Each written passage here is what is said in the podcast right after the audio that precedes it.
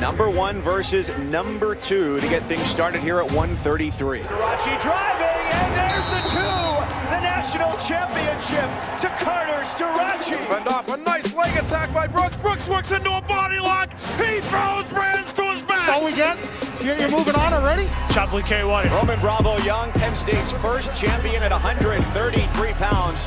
And what a way to start the night. A victory in a sudden victory. Man, it feels amazing. You know, I put a lot of work into this. People don't see.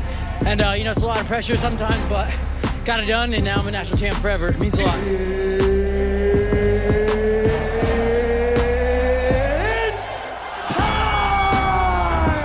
On this episode of the Let's Go State Wrestling podcast, we sit down with performance enhancement coach Michael Schroeder and director of operations for wrestling Adam Lynch. Penn State coming off a 21 13 victory over Nebraska this past Sunday, as they'll now turn the page towards Rider on Sunday, February 20th. Gentlemen, how are we doing? Uh, I've never been better. Never been better. Don't have a good enough comeback for that. Is this your first podcast, the both of you, or no? Yeah, it's uh, yeah. yeah. the debut of both of you guys. Well, welcome. So this podcast is basically designed for the fans that are listening for the first time or the 20th time. This podcast is, is is designed to basically get inside the program, try to get a feel for what you guys are interested in, away from that stuff like that. So we're gonna roll with uh, this first off. Michael, let's go with you first. Performance enhancement coach. For the general fan that has no idea what that title means, what do you do on a day in and day out basis? Uh, on a day in and day out basis, um, pretty much just with our program, and I think Adam can probably say the same thing. I mean, we have our job titles, but there's so much involved within the program that we always try to make ourselves accessible. We're always available for whatever it may be. Uh, within my description, anything performance related, whether it be their strength, their conditioning, um, speed work, um, flexibility, mobility. I mean, anything involved with that is my main focus. And then you have you know other aspects within you know our program where we just try to help everything out to just make it the best program we can make it. I've got some follow up questions for you in a second, but Adam, let's ask the same thing to you, Director of Wrestling Operations. That's a vast title. What does that mean? Um, you know, I remember when I first started working, and uh, I was talking to Cody Sanderson. He said to me one time, you know, when people ask me what I do, I have a hard time describing it. And I was kind of looking at him, you know, kind of confused. And then, but now that I've been doing this for a while, I kind of see what he means. Because within athletics, it really is a lot of just random things. Um, one day, you're helping prepare, you know, stuff for scholarships, and then the next day you're doing laundry or you know doing or getting putting shakes in the fridge sometimes, or just kind of whatever needs done. Uh, and the kind of whatever needs done thing is what uh, Mike and I said. We team up well with that kind of stuff. So there's basically no job that's too big for for any of you guys at the end of the day.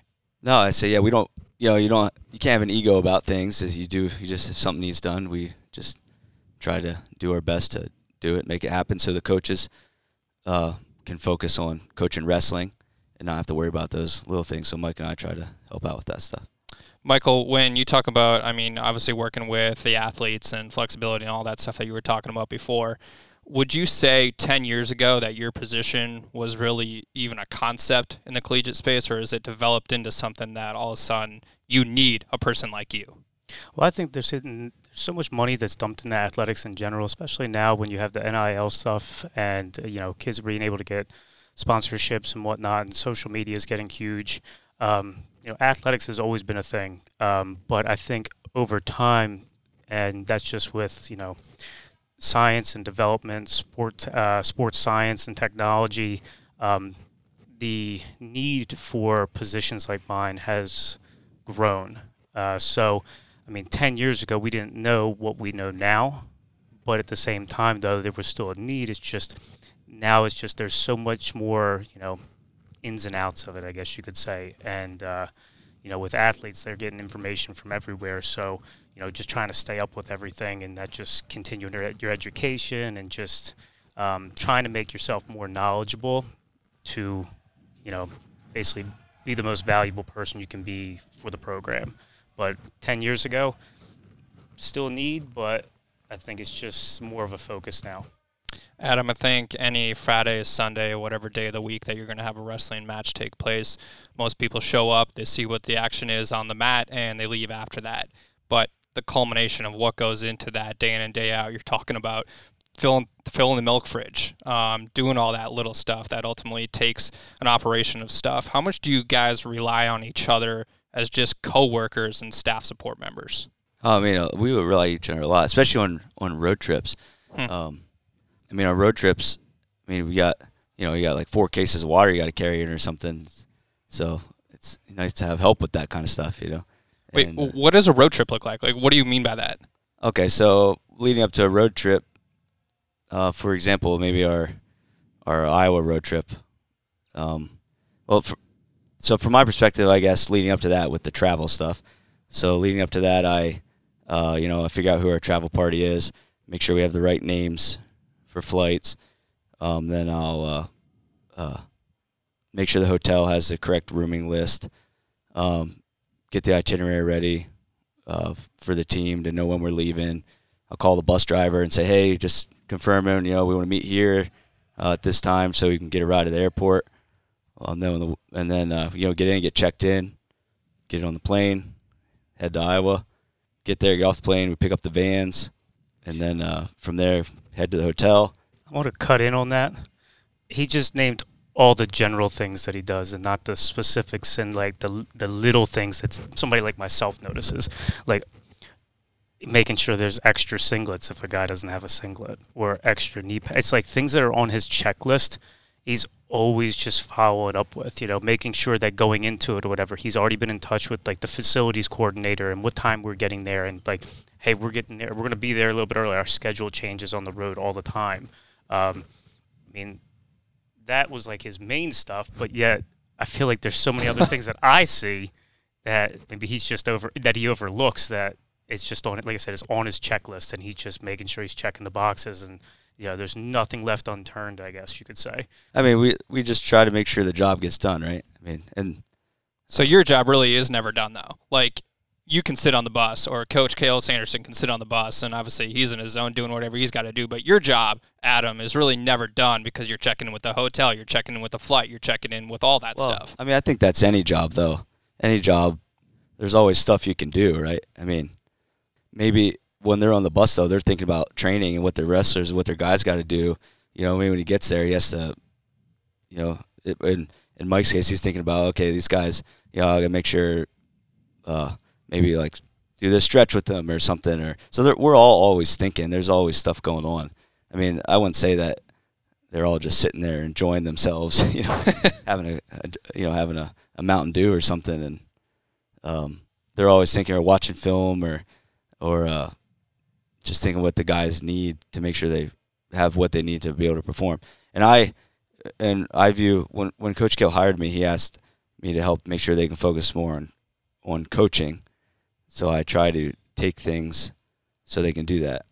Like when the nutrition or fueling station started to be a thing, and every week, um, Mike mostly did it, but then I I would help him sometimes. He would go get all this. We had to drive over to where was it, Haluba, Yeah, it was Haluba. Haluba, and throw all everything in the we Had car. put, we had to put orders in every week, and it had to be in on like a timely matter. And you're you're going through your checklist on.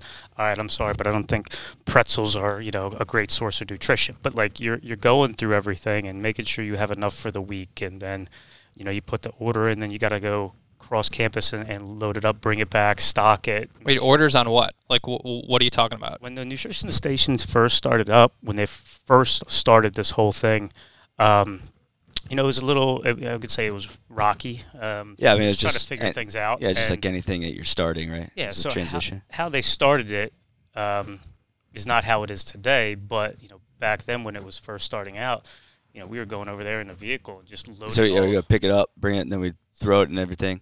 Now we have managers and stuff now that help will help us with those things like putting stuff in the fridges and all Yeah, that. But and now they also have the fueling stations set Yeah. up in, in in each facility on campus for all the athletes. It's not just each team puts an order in, and then all of a sudden, you know, you got to get over there and scramble to get back because you have practice. And but yeah, but my point is, is we try to like we don't want them thinking about that, right? Yeah. You know, we want them to be thinking about, you know, coaching. Iowa, for example. or- Going back or to your, the start of your example, yeah. And I give Mike a lot of respect with this stuff too, because he's, I mean, he's a s- coach as well, and takes on these things and comes and helps me a I lot just of the like to times. and he doesn't have to; he Dwight just does Schrute. it because he wants to. You know? So I or like appreciate Dwight it. Schrute, I'm like the assistant to the dir- the director of operations. So Uh, Adam, uh, Mike, at one point in time mentioned that you're trying to make sure there's extra singlets in case something happens or something like that. So that sparked a question in my mind because there's got to be a nightmare scenario where you're like, oh crap, did I pack an extra thing of that? Or you got one that pops in your head.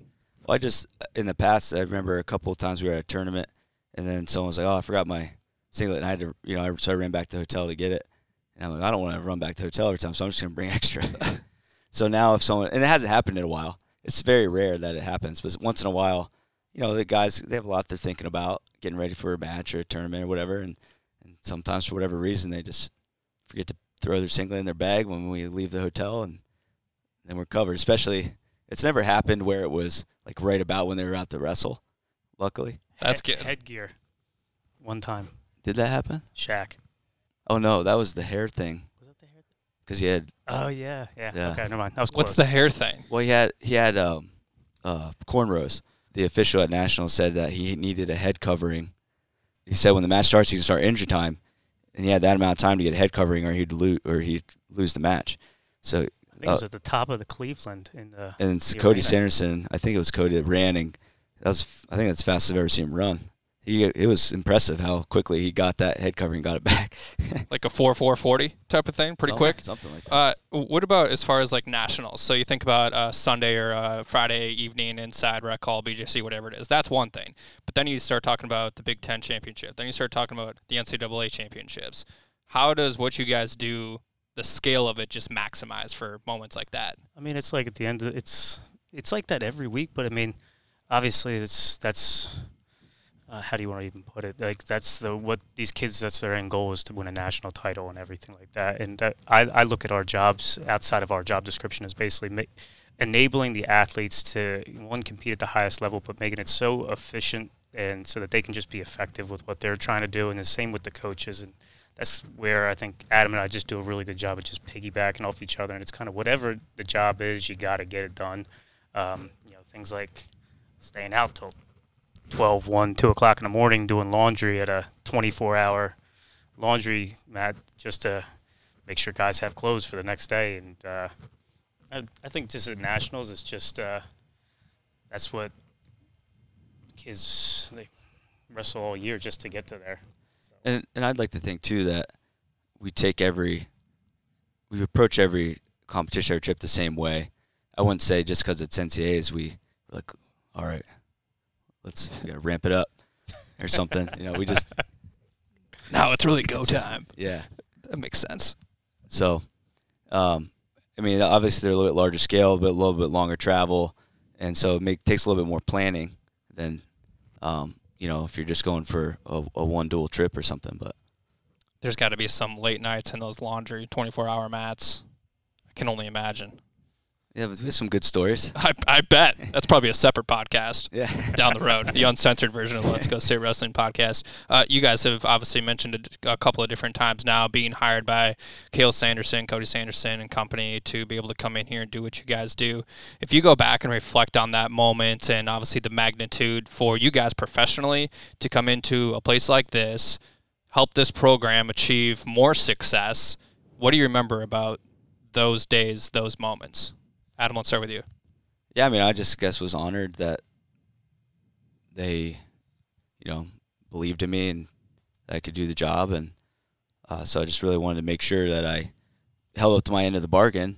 You know, if they want me to help them be able to focus more on coaching and and take away stuff so they can focus more on coaching, and so that's what I tried to do. So I mean, it's been an honor. The, there, there's a this group of people. They're, I mean, just outstanding people on and off the mat, you know, outside of coaching. They're just good people and good people to be around.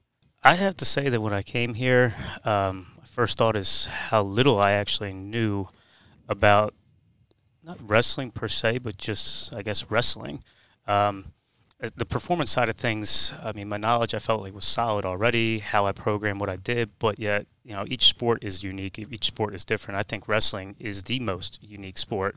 Um, period. I mean, there's not another sport on campus that continually fluctuates in weight on a you know daily, weekly basis and everything like that. And um, not having grown up wrestling, I felt like I was already kind of at a disadvantage a little bit. And uh, not to go into any stories, but the one of the things I wanted to make sure I knew was how it felt to actually wrestle. So I uh, I entered into a, an open or two over course of some time and uh, proceeded to get my butt kicked, uh, but uh, was able to understand. You have stories of that, don't you? Well, the he did the well the Nittany Lion Open, and he cut down to 149, I was weighing in at and 166. he, he made weight. He made weight weight in, and then he got uh was it Solomon Chishko? Yeah, that was It my was. first ever match. His first match, which was he was good, you know, They didn't give me a fluff match. No. they made the brackets. and that was the first time he's ever wrestled in his life. Yeah. That's pretty crazy. All right, so go more into detail about that. I just was able to understand just like how it felt to, to cut weight. And of course, you know, what we tell the athletes to do, I'm, I'm just going to be honest and hopefully they're not listening, but I did everything I was not supposed to do probably. It was just be, I was just trying to get down the weight and was just nervous about even getting down there because instead of going to like 157, I was like, I'm going to drop two weight classes. Why not? Let's go. And then uh, I did it, but it was things like um, not realizing how much my stomach shrank. I was like, when I'm done this, I, I am going to eat an entire pizza. and I don't think I ate a more than a slice and a half when I was done. And but how I felt after it, when you know, you go out there and yeah, I made weight. Next thing you know, like you know, the term gassing out. I mean, I thought I was in really good shape. I was not in good shape when I got down the weight and had to perform. And uh, it was just, you know, I wake up the next day and I'm like, all right, this is why my neck's sore, my, my, you know, my shoulders are feeling a little bit, you know, things, just little things like that. Where, all right, maybe I should learn a little bit more here. How can I benefit by um, incorporating different things into my programs to benefit them? So it was by actually doing it, I was able to to gain something. You know, watching practice and being able to figure out. You know, I I know.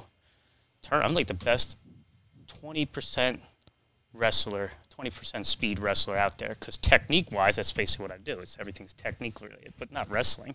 But uh, I can I just watched and learned and figured out the movement patterns within it, and it just come to realize that you know each one of these kids in this room are strong in some of the most awkward positions that you could imagine, and they get into positions and they you know they come out on top, or you know just figuring out how to uh, leverage their weight and stuff like that. Um, I just like I said from when I first got hired, I felt like I needed to learn a little bit more about the sport, and I made an, a conscious effort to do it. And I think I've only actually bettered myself um, in the position I'm in. That's really cool. You uh, definitely took on the responsibility to uh, learn and adapt to what they're going through and stuff like that. Obviously, everybody that listens to this podcast knows they're freak athletes and they're strong in multiple different positions, like you talked about. In 30 seconds or less, what do you guys like to do away from wrestling, away from work, whatever it is? Let's go Adam first. Uh, I like to hang with my wife and kids, and I like to do a little uh, woodworking sometimes, home improvement, DIY stuff. I'd say that's that's probably about it. Like woodworking, you're making just like home projects, or you're doing Uh, I mean, I've sometimes. I mean, I'll do like a. I like to try try to remodel our, some parts of our house. Some are still in progress. Don't ask my wife. But uh, but yeah, I mean, I've made like a table. You know, That's cool. Too complex, but I enjoy. That's a hobby. I'd That's say. cool. Yeah. Michael? Um, I mean, I'm gonna have to go with the same thing. I mean, I like I spend like spending time with my wife, and we have two dogs. We don't have any kids, uh, just the fur kids. And you know, my wife being a realtor, I just we look at houses all the time. Same kind of thing, DIY um, projects at the house, just doing little things like that. Um, she thoroughly enjoys it, and that's what she does for a living. So it makes it a lot easier to fall into that. How many Saturday open houses do you have to go to in the off season? I try not to go to too many unless I'm bringing her coffee. Um, unless I, if I want to see something, I just say, hey, I want to go see that house. So. Guys, appreciate you stopping by on this edition of the Let's Go State Wrestling podcast. We'll have to do this again down the road as once again Penn State coming off that 21 to 13 win over Nebraska this past Sunday as they'll take on Rider February 20th at 2 o'clock p.m. Eastern Time inside Rec Hall. Appreciate it, guys. Thanks. Thank you.